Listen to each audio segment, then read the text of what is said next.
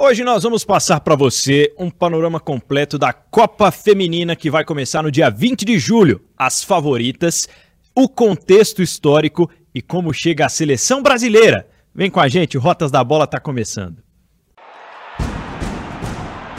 Tudo sobre o futebol internacional. Rotas da Bola.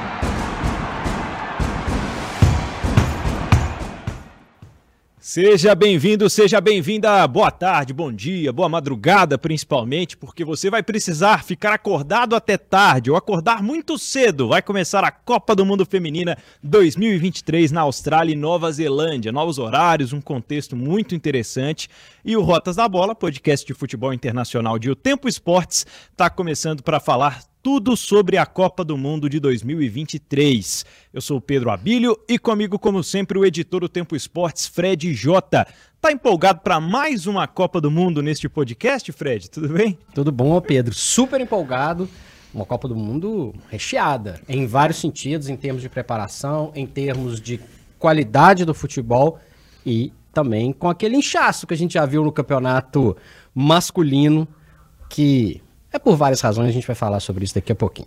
Hoje nós temos convidadas aqui no Rotas da Bola. A equipe de O Tempo Esportes está trabalhando num material especial sobre o Mundial. E a gente tem duas repórteres desse time que está trabalhando nesse material. Portanto, temos muito conhecimento, muita informação hoje aqui para o Rotas falar sobre a Copa do Mundo. Débora Elisa, você está acostumada com mundiais, você está acostumada com horários alternativos para acompanhar esporte.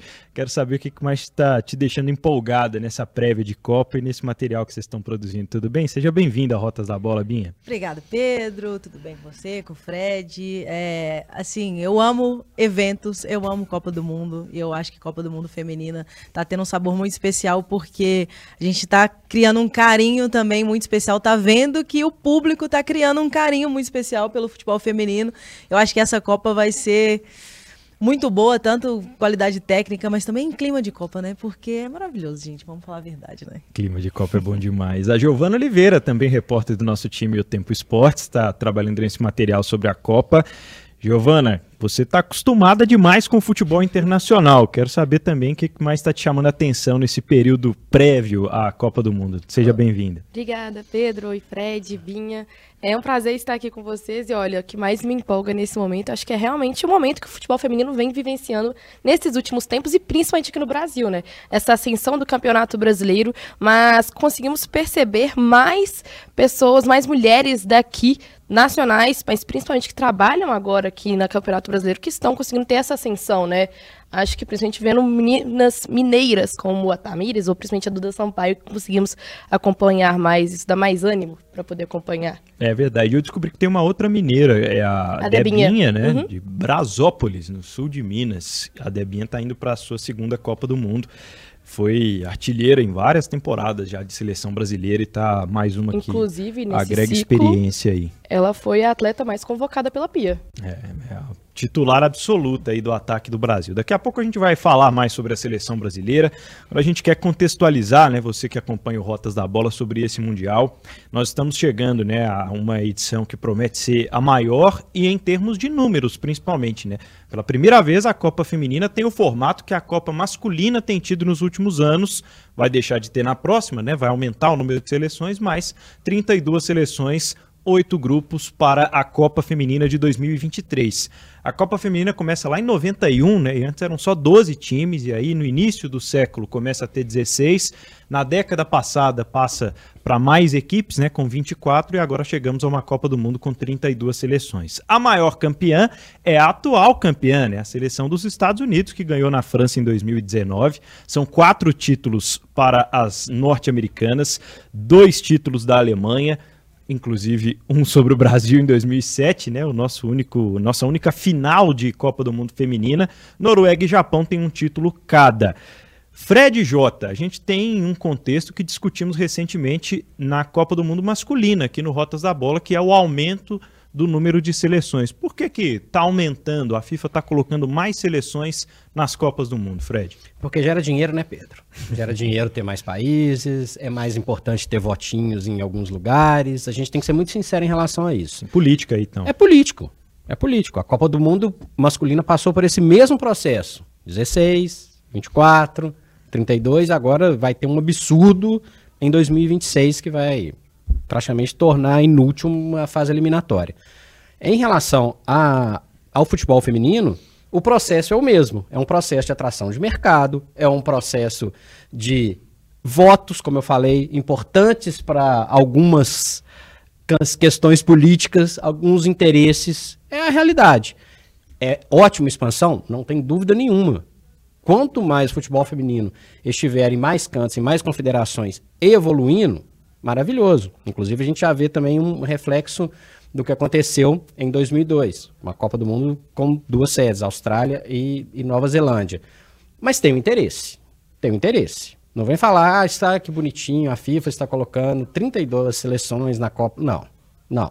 Tem interesse, uma abertura de mercado e, pensando de uma forma muito otimista, eu gosto de pensar que isso pode trazer efetivamente uma evolução em lugares que ainda passam por um processo bem distante do que a gente vê hoje no Brasil, do que a gente já sabe que é estabelecido nos Estados Unidos, na Inglaterra e em outros países.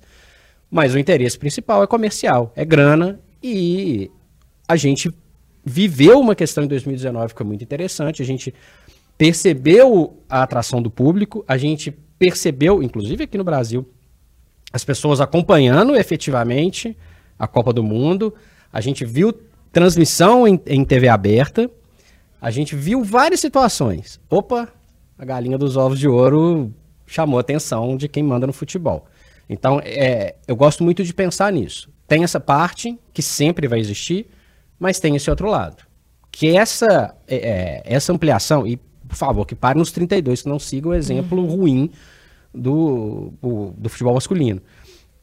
Que seja realmente um, um, um estímulo para a evolução em outros países. Não seja uma coisa meramente comercial.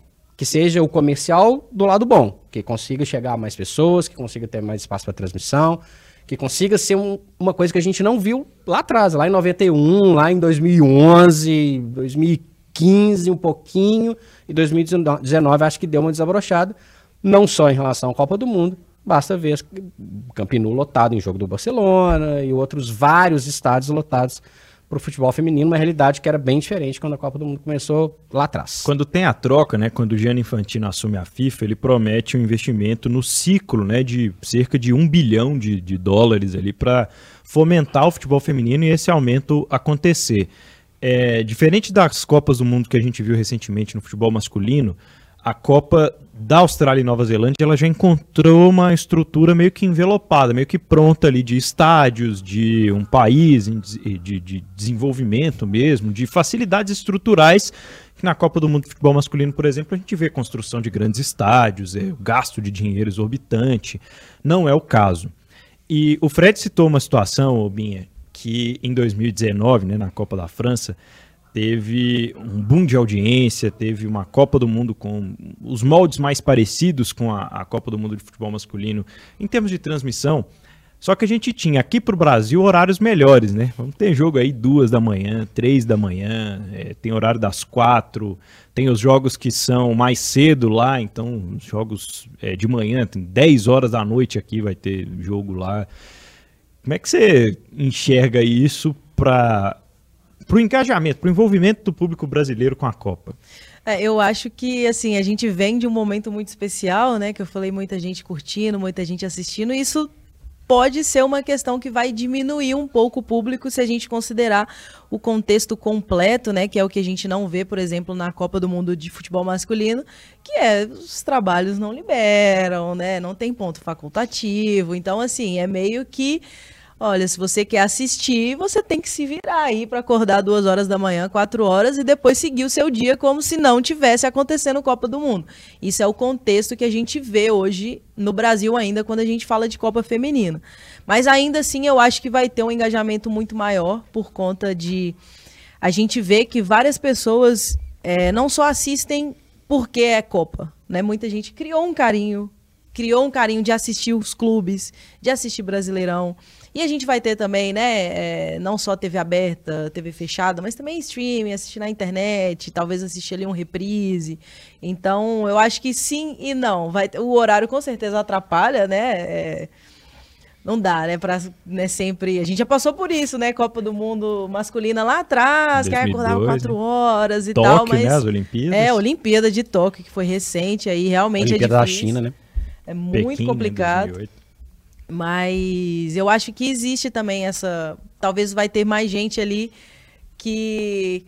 que é aquele fã que vai botar o despertador e que vai assistir a seleção brasileira, como a gente fez muito na, na Olimpíada.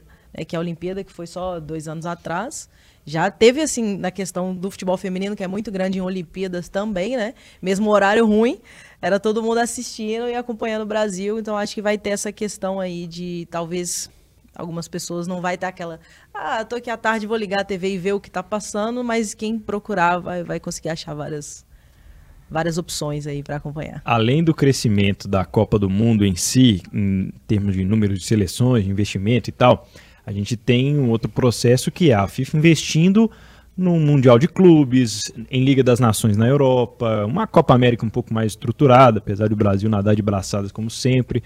Ô, Giovana, diante de todo esse contexto, você acha que a gente está esperando a melhor Copa do Mundo, a maior Copa do Mundo do futebol feminino? Com certeza, Pedro. Acho que, como você citou, em todo o contexto assim, do mundo mesmo, nós conseguimos perceber o quanto as pessoas estão mais realmente conectadas com o futebol feminino, mas pensando agora no local mesmo, pensando aqui no setor, no Brasil, América do Sul.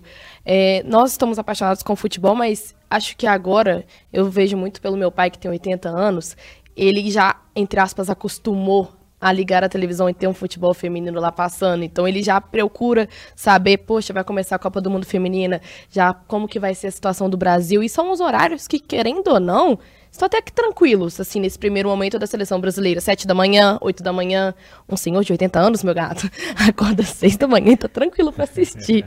Mas eu realmente, eu acho que agora estamos muito mais conectados com o futebol feminino, mas principalmente engajando no sentido de, poxa, por que que vai convocar a fulana, por que que vai convocar a ciclana? E não só aqui no Brasil, mas em outras seleções também. E tivemos também vários burburinhos nesta véspera de Copa, inclusive da França, assim, que mais voltado pra gente, porque tá no nosso grupo, né? Então, assim, eu acho que agora tá muito mais remente. A gente tirando essa parte de futebol feminino, tem um coitadismo, né? De você achar que, poxa, a gente tem que passar aquele pano de se vai acontecer essas coisas ruins. Mas não, pô, vão cobrar também. Vamos lá, por que que você fez isso? Por que que jogou desse jeito? Então, acho que a gente tá conseguindo agora também mudar a chave e tratar da mesma forma que já tratamos já o futebol masculino há muito mais tempo sobre cobranças. Lembrando, Pedro, acho que tem uma questão muito interessante, eu vou falar do exemplo da Inglaterra de dois mil e vinte e dois, porque a Inglaterra conquista a Euro em Wembley, estádios lotados em Old Trafford, estádios lotados na capital, em Londres, e pela primeira vez, acompanhando os relatos e, e lendo e entendendo o que significou aquilo para para a Inglaterra, não foi uma questão assim, futebol feminino, a seleção feminina conquistou, uhum, a Inglaterra conquistou. Sim. Eu acho que esse é um grande uhum. diferencial. A gente está falando do estádio lotado, o Wembley cabe noventa mil pessoas, uhum. Old Trafford mais de setenta, na fase Sim. preliminar, na fase, né, fase de grupos. Então acho que esse é o grande diferencial. Uhum. A Copa do Mundo tem essa, essa facilidade. Tem essa capacidade. É. No caso foi a Euro, mas assim, a Copa do Mundo pode ainda uhum. potencializar isso. Porque antes era assim, era a seleção feminina tá jogando lá, beleza? Ah, então tá bom. Então, nesse exemplo recente, de uma competição muito mais parelha do que a Copa América aqui, não tem comparação, uhum. teve essa questão, que eu acho que é um diferencial. Sim. É o país entender que é... É a Inglaterra, é o Brasil e por aí vai. Aí eu acho que também falta a questão da confederação também entender o contexto. Igual tivemos agora há pouco o amistoso entre Brasil e Chile e os preços dos ingressos estavam mais caros que os ingressos vendidos na Austrália para a Copa do Mundo, para um amistoso. Então, num horário que não era tão legal. Não era tão legal, é um estádio questões. também que não tem tanta aderência, porque, vamos dizer, se fosse em Belo Horizonte, o pessoal do Rio, São Paulo, seria mais fácil de viajar. Lembrando que foi em Brasília, né? Então, só, só justamente, pra... é um pouco mais distante e o valor exorbitante. Então também fica difícil para os torcedores conseguirem acompanhar dessa maneira, porque o poder aquisitivo não é o mesmo. Exatamente. E o amistoso é tratado com mais valor do que uma Copa do Mundo. É. Eu falei do comercial, né? No trinta e dois, pode continuar. E da política também, né? A Giovana tocou num ponto muito importante, que é o, o, o questionamento, né? A cobrança que surge eh, em meio a esse envolvimento maior com o futebol. A Pia Sundhage, a nossa técnica a sueca, ela já tem sido cobrada. Então, para o senhor de oitenta anos, o Jeová, a gente vai explicar aqui como está a seleção brasileira, como chega esse time da Pia e que expectativas podemos ter sobre o time do Brasil. Primeiro dizer que o Brasil está num grupo razoável, com a França, que vive um momento é, político interno muito conturbado, também com o Panamá e com a Jamaica. Seleção brasileira chega a essa Copa do Mundo como campeã continental, mais uma vez, mas está longe de ser uma das grandes favoritas.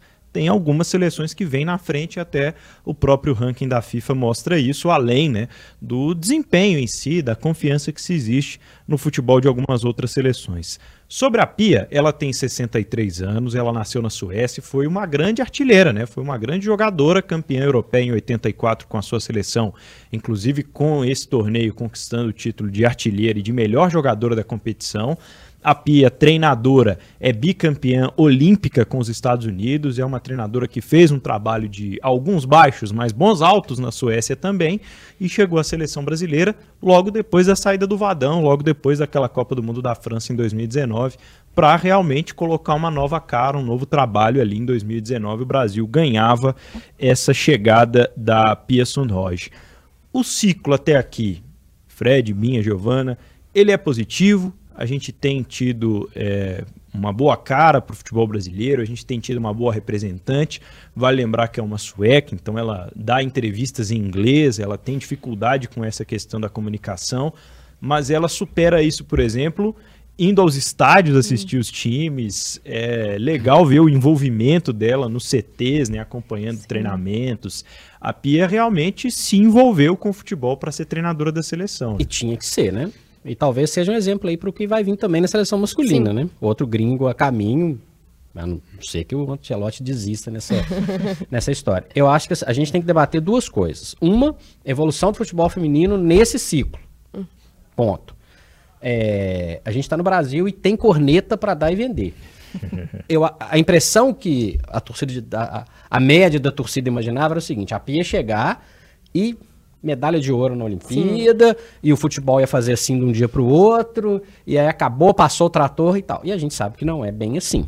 Então tem um misto de desconfiança. Poxa, essa mulher aí que já decidiu Copa, foi campeã olímpica, jogava bola pra caramba, ela chegou aqui, não conseguiu ganhar o ouro olímpico, não conseguiu... O que, que é isso?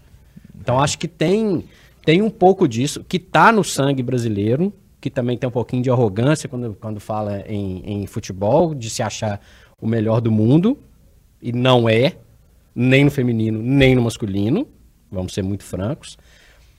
E eu acho que esse peso dessa corneta ofuscou um pouquinho um processo que é muito interessante a gente pensar no todo. No todo o processo é diferente. A gente, muitas coisas que todos nós falamos aqui, é, ne, que passou a ser comum. Campeonato Brasileiro, técnica nos estádios, transmissão em T V aberta, isso não existia lá atrás. Uhum. Então a gente está percebendo um processo de transformação muito grande. A Pia faz parte desse processo. Mas é um processo ainda em construção. A gente não está falando de uma seleção brasileira favorita, a gente não está projetando aqui é, algo fora do normal, a gente está dentro de um processo que, na minha avaliação, é hipernatural. E acho importantíssimo ter alguém com a capacidade da Pia para participar disso. Mas eu acho ainda que o olhar ainda é um pouquinho de... Imaginava que ela ia transformar tudo de um dia para o outro e não é. É mais eu... transição do que conclusão, né? É, eu acho que é o que a gente entender que é um, que é um processo, aquela frase, né, famosa no basquete americano, trust the process, né, confiar no processo. Muitas vezes, como o Fred falou, o brasileiro não tem paciência mesmo para... para confiar em processos, mas eu acho que são duas coisas que eu vejo como positivas no ciclo como um todo, tirando, claro, a evolução técnica que a gente vê mesmo, é no próprio futebol brasileiro, nos últimos quatro anos, para quem acompanha é, futebol feminino mesmo, é, ver uma final de Brasileirão como foi ano passado, no Corinthians e Inter, você vê o jogo muito mais rápido, sim, algo que o futebol, às vezes, até quando a gente traz para ver aqui no futebol mineiro, que ainda não está no mesmo nível do que um futebol pa- paulista, o jogo acaba sendo mais lento, mais pesado. Se você pegar uma final de Brasileirão, um jogo mais rápido, com mais qualidade técnica, isso vem evoluindo é, no, to- no todo, né? E claro, a gente fala o futebol brasileiro e aí isso se transfere também para a seleção. Eu acho que uma das coisas principais é, da, da chegada da Pia de positivo para o fã do futebol feminino foi que acabou uma sensação de que ah, tá aí, fica por isso uhum. mesmo. Uhum. Eu acho que, atra- que trazer a Pia foi algo que empolgou o torcedor e o fã do futebol feminino no sentido de, olha, estão olhando para a modalidade com carinho, com interesse para fazer isso evoluir, e não só vamos ter porque tem que ter. Porque eu acho que até a última Copa, a minha sensação mais ou menos era essa. Inclusive, com técnico. Sim, trazendo uma mulher. Inclusive, sim, eu acho trazendo que é um fator uma mulher. Importantíssimo, sim, nesse processo. Essencial. Também. E uma mulher que já foi jogadora, né, que entende ali. E aí são várias coisinhas. Eu acho que isso é a grande sensação que eu tive de... de... Isso foi positivo, foi isso. Foi uma sensação de que as entidades estão olhando para a seleção brasileira feminina com mais carinho, com mais cuidado, e não só como a gente via denúncias antigamente, que é deixa, ah, esse técnico ali não se deu bem no masculino, vamos jogar ele para o feminino e ver o que acontece. E... E o outro lado, como a Giovana citou, a gente estava conversando um pouco tempo atrás, que era isso, né? Muito tempo a torcida ficava ali, ah, pô, mas é o feminino, né? Perdeu, mas poxa, Nossa, não. Foi... E agora já existe uma cobrança. A pessoa que criou um interesse maior pelo esporte já quer ver a seleção ganhar e também critica, por exemplo, quando o Pia toma decisões ruins. É, igual a gente faz com o técnico dos times que a gente torce, da seleção masculina.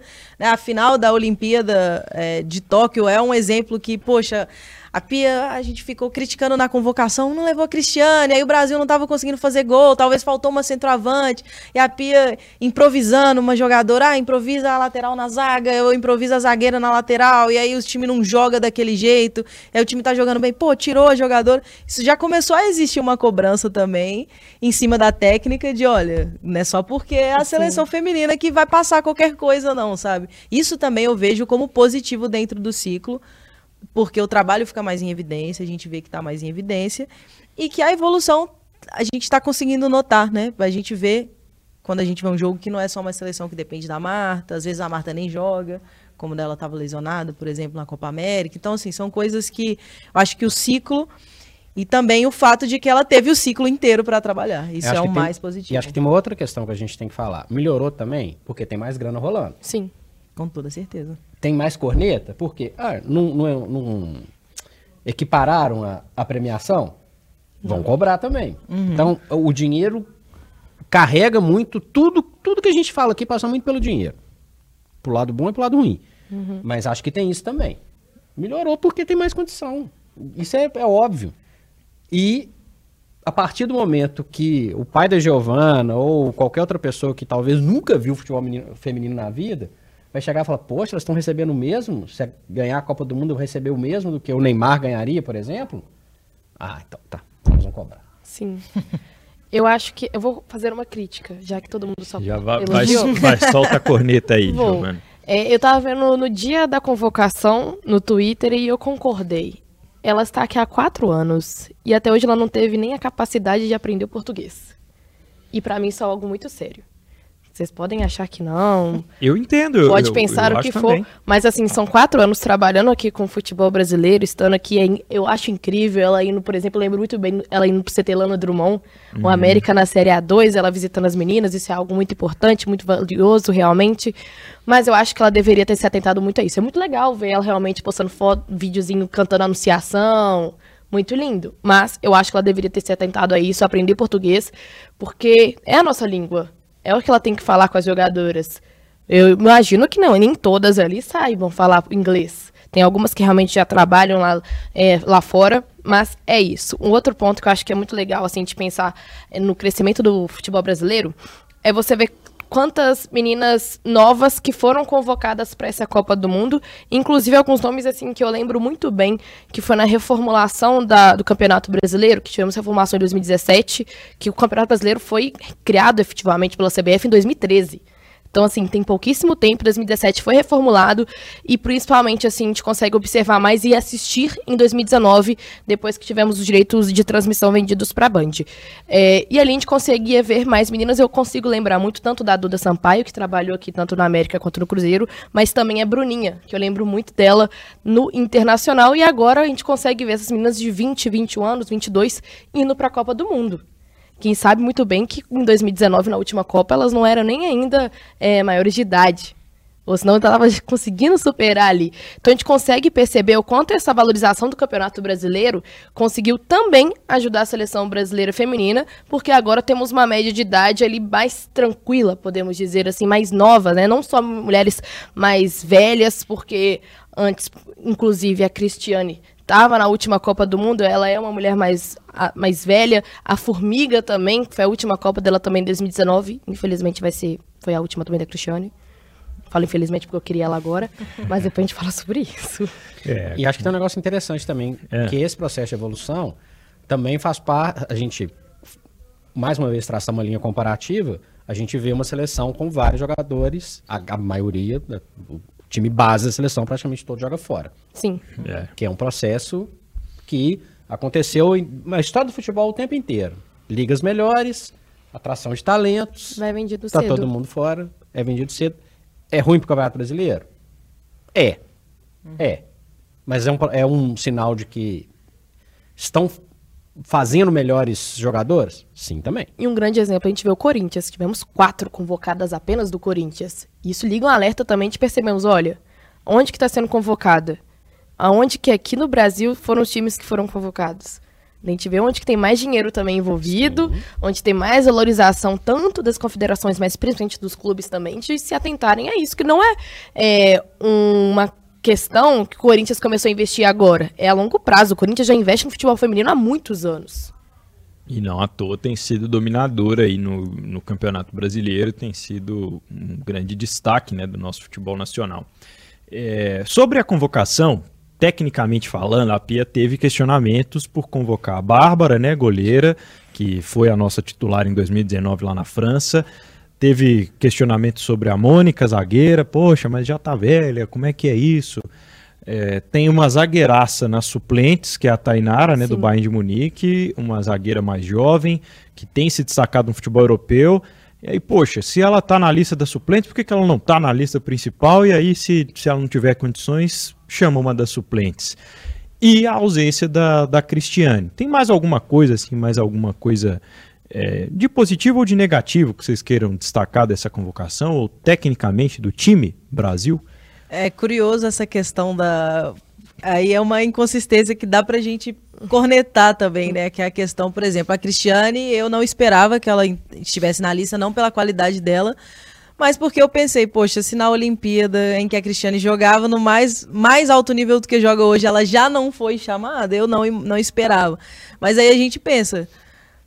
Não chamou, por exemplo, chamou uma Mônica e a Bárbara. E a justificativa da Pia é, pois são experientes e já disputaram Copa. A Cristiane também, né? Então, então... né? Dá pra gente imaginar que é uma jogadora, uma goleadora. Mas eu achei positivo, eu achei positivo é, a convocação. Eu acho que também isso vai da gente, pelo menos falando de mim, né? A gente tem que desapegar às vezes das coisas. A Cris é uma excelente jogadora, eu sou fã dela, mas às vezes passou, tem outras meninas chegando. Isso é bom também pra gente ver. É, e o Brasil, o que eu acho que ali criou muita, tem muita qualidade no ataque e ainda a defesa ainda precisa evoluir um pouquinho mais, eu acho, mas eu não acho que faltou, não, não senti assim que teve algo que eu fiquei incomodada, pô, faltou alguém, eu não gostei, mas realmente as convocações ali da Bárbara, por mais que me doa, porque a Bárbara é responsável de uma das minhas maiores alegrias na história esportiva da minha vida, que foi assistir Brasil e Austrália na Olimpíada, no Mineirão aqui, que fomos, foram batidos dez pênaltis, né, e aí na hora que o próximo era a Bárbara que ia bater, ela fez a defesa e o Brasil classificou, né, nos pênaltis, que jogasse Mineirão lotado também, mas também não acho que talvez ela teria tanto espaço, mas isso vem a um ponto também que eu acredito que a posição de goleiras é uma das posições em que mais engatinha na evolução técnica, uhum, no futebol feminino. Isso acontece, né? É difícil a gente falar hoje que a gente tem excelentes goleiras, que é, é né? Poxa, tinha tanta goleira aqui, por que não chamar? É, então, talvez, né? A Pia, com certeza, sabe de muitas coisas que eu não sei. E por mais que a gente tenha ficado assim, poxa, mas a Bárbara nem tá jogando tão bem, ela é uma goleira que tem muita experiência e em uma posição em que ainda se tem muita deficiência, né, tem muita dificuldade de, de caminhar no futebol feminino. Goleira do Flamengo, inclusive, que tomou vários gols, para se resumir, do Santos no mata-mata é. do, do Campeonato Brasileiro Feminino. E tem a Lorena machucada, né? Falar. Então seria um nome mais experiente, né? A, uhum. a Lelê do Corinthians é uma goleira um pouco mais jovem, mas promete ser a titular. Mas tem a questão também da goleira do, da Ferroviária, que eu acabei de... a Luciana.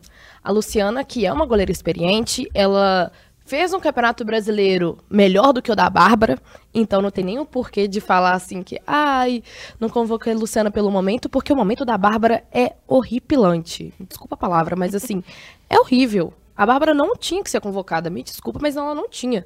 Tanto que o pessoal tá até brincando nas redes sociais, falou assim, Lelê, pelo amor de Deus, não machuca, porque a Bárbara tá indo nem é como terceira goleira. Pelas entrevistas que a gente vem, vem a, observando, os treinos, a Bárbara tá vindo pra segunda goleira.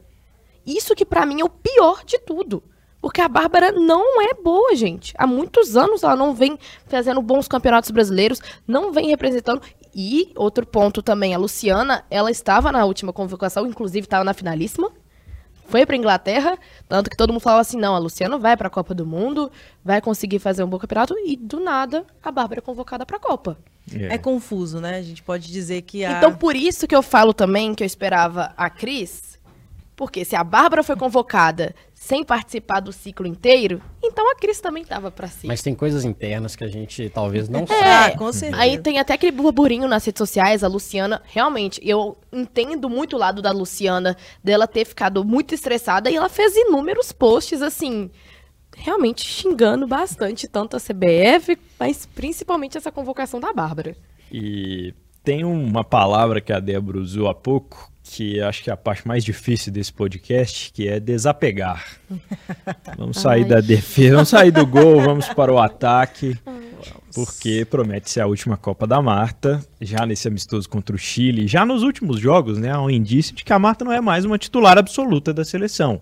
A Pia respondeu na coletiva quando da convocação, né? Não sei se ela vai ser titular, em alguns momentos não, mas é uma jogadora que sabe da importância que tem, não só para o meu ciclo, mas para a história do futebol mundial, né? Afinal de contas, é a maior artilheira de Copas, é a, a pessoa que marcou antes de todo mundo, né? Gols em mais Copas do Mundo, e chega a esse Mundial com trinta e sete anos. A gente está pronto, Fred, para desapegar da Marta? É, vai ser difícil, porque assim, a gente... É, teve a sorte de ver, ou está tendo a sorte de ver ainda, né, uma extra classe. A Marta é um absurdo, gente. A Marta, a Marta é espetacular. É a pessoa que fez mais gols em Copa do Mundo, beleza? Ponto. Indiscutível. E a gente vai ter que tentar entender como é que vai ser esse processo. Vai chegar numa outra Copa do Mundo? Difícil. Acho pouquíssimo provável. É importante ter ela? Indiscutível. Indiscutível. Sim. Se ela vai ser titular ou não, sinceramente, não interessa. É importantíssimo. Você, é, a, a gente entende, o, o, a gente vê, a gente não está no dia a dia do lado da Marta, mas a gente entende o, a linguagem corporal das pessoas que estão ao redor da Marta quando a Marta está lá. Pelo perfil dela, pelo que ela significa. É, por ter sido sempre uma pessoa muito distante do estrelismo que... outros Sim. atletas de ponta sempre costumaram ter.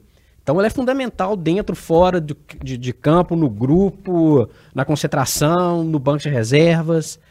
É um processo difícil. A gente que ama o esporte, quando a gente chega perto desses momentos, dá aquele, puxa vida, vai, vai acabar e, e a gente não tem o que fazer. Sim. Né? Assim, é, a gente torce para que o, o, o processo...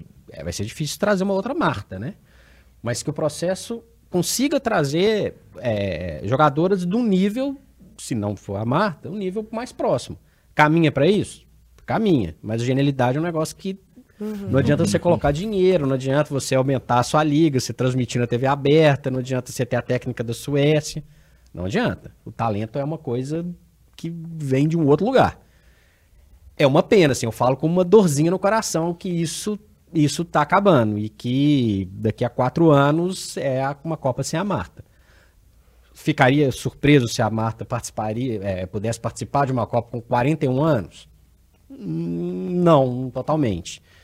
Mas eu estou me preparando para um processo que, que está acabando com uma dorzinha no coração. A própria Marta mesmo, né? Acabou falando, olha, vai ser minha última Copa. Se a gente sabe que todo mundo pode fala. Ser, né? Não é que fala. A Copa do Mundo vai acontecer no Brasil, porque tem chances da Copa vir para cá. Mas o que eu acho da Marta, eu não lembro, eu tava comentando aqui, não sei se foi com o Pedro, alguém me perguntou sobre a Marta essa semana, e eu falei, cara, ela pode ter trinta e sete anos, quando a gente assiste um jogo, né? Ela, ela nem ia jogar nesse amistoso contra o Chile, né? Que aconteceu na semana passada, e ela entra... A condução de bola é diferente. É diferente. É diferente. É uma coisa que, por mais que ela tenha trinta e sete, ela vai estar ali.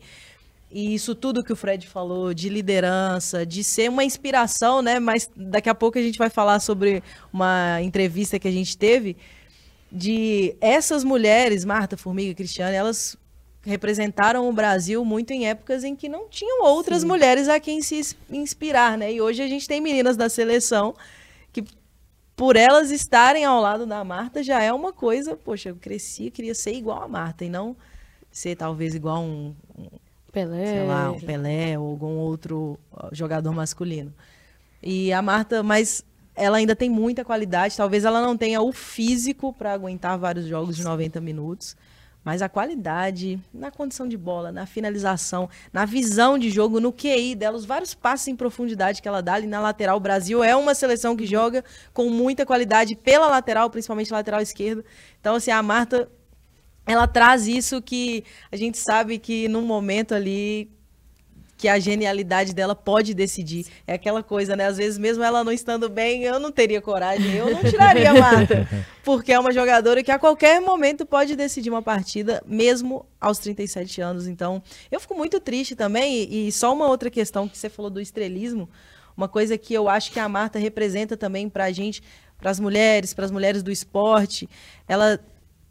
A questão dela de, de ativismo também, ela traz coisas que muitas vezes a gente sente falta, eu pelo menos sinto falta numa seleção masculina, de alguém que vai peitar, que vai falar as coisas difíceis, que vai cutucar, que vai pedir espaço. Então Sim. a Marta... Que vai usar a chuteira que diferente. Vai, usar, vai colocar um batom assim na, na Copa né, do Mundo, põe o batom e aí quando todo mais. Mundo pergunta é por causa disso, disso, disso, a seleção feminina tem muito isso e a Marta... Ah, é muito difícil, sou fã demais, vai ser triste ela não representar mais, como foi triste a Formiga também, mas, né, ah, infelizmente carreira de atleta são carreiras curtas, né, é. E a dela já é muito enorme, enorme, enorme, quantas, são cinco ou seis bolas de ouro, agora me, seis, me perdi, seis. seis bolas de ouro, né, gigantesca, gigantesca. Eu ah. acho que tem outro ponto também, que é muito importante também para essa Copa, é você ver essas meninas que estão participando da Copa falando assim, cara, a gente vai jogar pela Marta. A gente vai dar, entrar em campo, vamos tentar vencer e fazer, dar o nosso máximo, não só pela torcida, mas assim, a Marta tá com a gente. Igual, por exemplo, a Aline Gomes, ela tá com umas suplentes, né? Ela tem dezessete anos. Se não me engano, ela vai até fazer aniversário agora, durante a Copa, e ela falou assim, caraca, cara, a Marta vai estar tá comigo para comemorar aniversário, sabe? Eu vou participar de uma Copa do Mundo para vencer por ela, para correr atrás da bola pela Marta, porque a Marta merece esse título, porque é o único que falta, assim. Dá para traçar um paralelo curto aqui em relação à Copa do Mundo masculina. Muita gente jogou pelo Messi. Sim. É uma relação muito próxima, Sim. até questão de idade, né? O Messi hum, vai jogar a próxima? Talvez também não, mas eu não me surpreenderia. Quase que o mesmo caminho. Com certeza. E lembrando de uma outra coisa que eu acho muito importante, falando em seleção brasileira, é, em Copa do Mundo, pensando na masculina, que foi eliminada na semifinal, como todo mundo sabe, no Mineirão, sete a um, blá, blá, blá. Talvez tivesse jogadores referência. Ronaldinho, por exemplo, um jogador experiente, pelo uhum. qual muita gente correria, talvez Sim. pudesse ter uma história diferente. Traçando esse paralelo com dois personagens gigantescos da história Sim. do futebol, faz diferença. Com faz certeza. Diferença. Então é isso, pessoal. O Brasil tem a Lelê no gol, a Antônia e principalmente a Tamires, né, do Corinthians, com as laterais, a Tamires mais ofensiva, então precisa de um meio-campo com maior sustentação. uma defesa forte com a Ketlin e com a Rafaela. A Rafaela, inclusive, um dos destaques do Arsenal lá no futebol inglês, que cresce muito internamente no futebol feminino. É o clube com a melhor estrutura entre os clubes ingleses, só para o, o Arsenal, pontuar, né? O Arsenal. A Caroline tem sido um dos grandes destaques, né, na criatividade, na saída de bola, no início da construção e também nessa sustentação ao lado esquerdo da Tamires com a Ari Borges, que é uma grande volante, uma contenção ali no meio campo. Nicole, Adriana e Andressa Alves disputando ali duas vagas, acho que revezando, melhor dizendo, né, entre essas duas vagas na última criação. A Andressa já não está mais no seu ápice físico, mas o talento talento é inquestionável, hoje jogadora da Roma lá na Itália, mas já foi destaque de Barcelona, de outros clubes, enfim. A Geise, sim, um destaque do Barcelona para dar muita velocidade no um contra um, uma jogadora muito talentosa, mais jovem, mais vigor também, e aí talvez acho que essa seja a peça a se revezar mais com a Marta e a Debinha no ataque.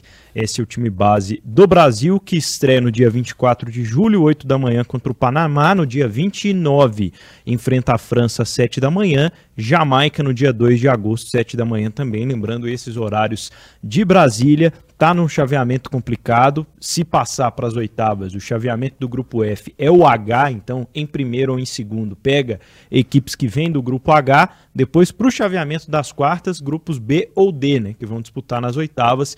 E aí o Brasil pode ter pela frente Alemanha, Dinamarca, Inglaterra, Austrália, Canadá. São seleções que estão aí pelo caminho. Vamos fechar a seleção brasileira com uma convidada especial que vai estar na matéria de vocês sobre a Copa do Mundo, né, Binha? Isso mesmo, né? A gente teve o, a honra, assim, de poder receber os dois centavos, né? As ideias Sim. ali da na, ninguém menos que Formiga, que disputou também aí Copas do Mundo desde a segunda edição de Copa do Mundo. E não vai estar nessa, mas a gente perguntou ela exatamente é, o que é que o Brasil melhorou nesse ciclo, né? Aquele debate que a gente teve e como que ela, como agora ex-jogadora de seleção aposentada, acha que o Brasil vai chegar para disputar essa Copa. Então, vamos ouvir aí da Formiga. Eu acredito que, a, que o Brasil vai chegar bem. Estamos numa, numa, numa chave, não digo que é a melhor, né? A perfeita. Em condições assim, de, de, de seleções, eu acho que tem um outro lado lá que está um pouquinho melhor. Mas dentro disso a gente não pode estar escolhendo adversário, a gente tem que impor nosso ritmo de jogo até o final.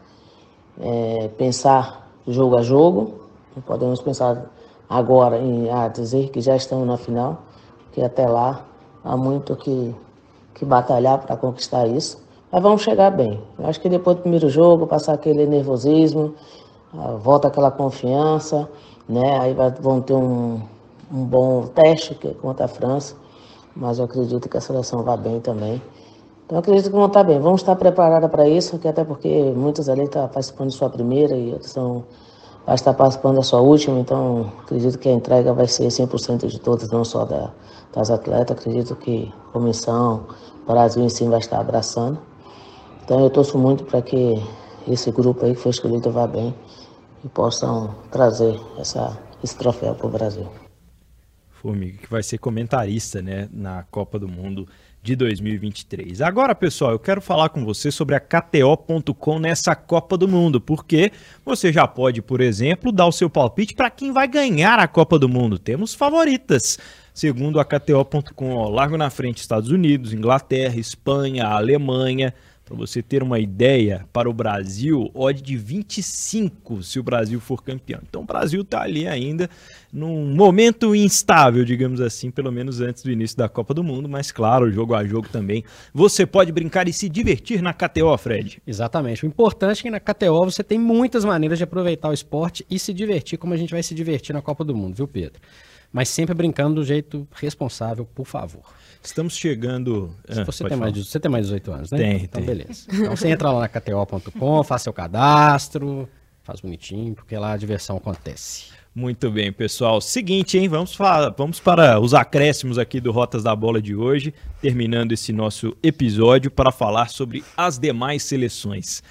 Quem são, nas opiniões e nas informações aqui do nosso trio, do nosso quarteto, as favoritas para esta Copa do Mundo de dois mil e vinte e três. Alguém tá ansioso. Você, é, você já levantou o braço, Fred, quem acompanha em vídeo já sabe que você tá aí pronto para falar. Mas olha, eu apostaria, você apostar minhas fichas, na Espanha de Alexa Putellas. Eu acho que o futebol espanhol ele cresceu muito, ele tem reflexo, né, nesse Barcelona que tem sido avassalador no futebol europeu e com a melhor jogadora do mundo atualmente. Eu acho que a Espanha é, chega como a grande favorita? Acho que não, mas acho que é a seleção que mais tem margem para desenvolvimento ao longo de um torneio de tiro curto. Então eu apostaria as minhas fichas e vou tentar assistir ao máximo possível a seleção espanhola nesse Mundial, Fred. Bom, eu não descartaria a campeã da Euro, finalíssima, de jeito nenhum. Estamos surpresos, Fred. Nossa! Muito obrigado. Tinha uma surpresinha no fim, né? É. É, eu acho que o processo que levou a Inglaterra ao título da Euro e da Euro para esse ano teve algum processo, algumas mudanças, mas eu acho que o time e o, o, a força do campeonato inglês feminino tem se destacado cada vez mais. Eu acho que teve o abraço da torcida, que eu citei aqui um pouco antes. Isso também é um impulso muito grande. Eu citei aqui a, a estrutura do Arsenal, que é impressionante.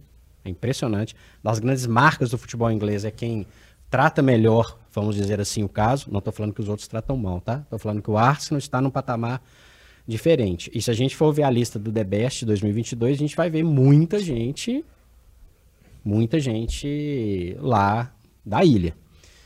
Então, eu apostaria, mesmo sabendo que o processo de dois mil e vinte e dois para cá é um processo um pouquinho diferente. Não vai jogar na Inglaterra, teve algumas pequenas mudanças, mas eu vou na campeã da Euro e na campeã da finalista. E aí, Binha? É, eu acho que é impossível a gente falar de favoritas não citar os Estados Unidos, né? Por mais que eu acho que esse talvez é o momento do futebol feminino em que outras seleções mais começaram a chegar no mesmo nível, né? Por muitos anos e muitos ciclos de Copa e Olímpicos, os Estados Unidos estavam lá em cima e as outras seleções na prateleira abaixo.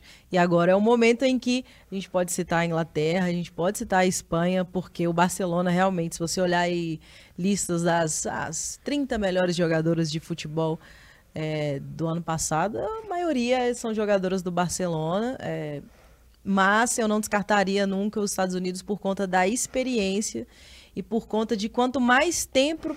tempo para trás ali elas têm no desenvolvimento da modalidade, no desenvolvimento de categorias de base, em jogadoras jovens, é aquilo que de um ano para o outro surge uma seleção completamente nova, né? Claro que as peças ali vão se manter, uma Morgan e tal, mas surge meninas que você talvez nunca viu jogando e jogam muito bem.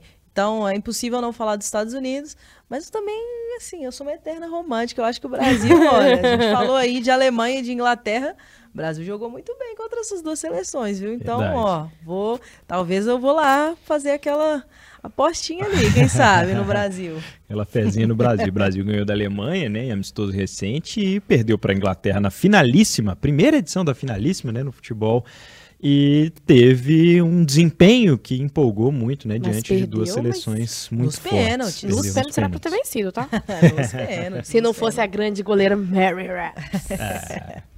Goleira, inclusive, que ganhou o prêmio, né, de melhor goleira de luva de ouro. Sim, sem clubismo nenhum. Entendi. Sem clubismo Estamos total. surpresos também, viu, o, o Giovana Oliveira. Quem é que vai mais chamar atenção nessa Copa do Mundo? Quem é que você apostaria o seu suado dinheirinho? Eu vou apostar só no Brasil mesmo. Não, eu realmente eu não quero colocar para fora, mas eu acho que todas que estaram, mas não podemos deixar de falar também sobre a França, que mesmo de tudo que está acontecendo, o técnico há pouquíssimo tempo, só em março que chegou o novo técnico, tem outras questões assim, imbróglios também, mas são os atuais campeões também, estão jogando muito bem ainda, então tem esse ponto, e claro, a Alemanha, que é o segundo do ranking. É, gente, são... é, é bem complicado, né? É bem triste, às vezes, falar sobre futebol feminino. Você fica tipo assim, nossa, tanta seleção boa, mas é. eu acredito no Brasil. Canadá da Leon, é. Austrália de Sam Kerr, são seleções que têm grandes estrelas, jogando né? em que, casa que, também. É, né? Que podem, de repente, desequilibrar, fazer alguma é. diferença. Essa questão da França, só porque a Giovana trouxe, talvez pra... seja uma grande chance ali do Brasil aproveitar esse momento de instabilidade Sim. política que houve bem em cima da Copa ali, para quem também. sabe se classificar em primeiro, né? É. Porque o Brasil tá no grupo da França, a gente sabe que vai jogar contra a França, então é um adversário mais forte na primeira fase, mas a França passou por um período, né, que começou em janeiro deste ano só, em que a capitã falou, olha, enquanto tiver É, a treinadora, agora me fugiu o nome dela aqui, muito difícil falar, de... de, de... Eu anotei aqui, mas é, é não, a gente não vai jogar, né? Várias atletas foram com a capitã e boicotando a seleção, até que a Federação Francesa resolveu fazer essa troca. Isso tudo aconteceu recente, né? E o técnico que está assumindo agora, o Renard, ele foi técnico da seleção do... da Arábia Saudita na Copa Masculina, que venceu lá da, da Argentina, aquele jogo clássico, todo mundo ficou... Mas é um trabalho recente. Quem sabe o Brasil que está no momento contrário, né? Que a gente falou sobre o trabalho consolidado, de quatro anos, que a técnica teve com o grupo. E a França, quem sabe o Brasil não consegue aproveitar esse momento para... torcendo aí para classificar em primeiro e dar uma aliviada nesse chaveamento que a gente sabe, pois, como a Formiga mesmo falou, caiu de um lado complicado o chaveamento, mas que não pode escolher adversário. É chegar contra a Jamaica já classificado. É, na terceira rodada. Difícil, acho que, ó, vamos ver quem vai fazer mais saldo de gols contra Panamá e Jamaica aí, contando com que a gente vai vencer de forma mais tranquila, né? Lembrando aqui, ó, o Canadá, finalista da última Olimpíada, né? Tá no grupo com Austrália, Irlanda e Nigéria, ganhou da Suécia nessa final olímpica, né? Que tá no grupo G com Argentina, Itália e África do Sul. Os Estados Unidos, citado aqui pela Binha, tem um grupo complicado, né? Com Holanda e Portugal, também com a seleção do Vietnã.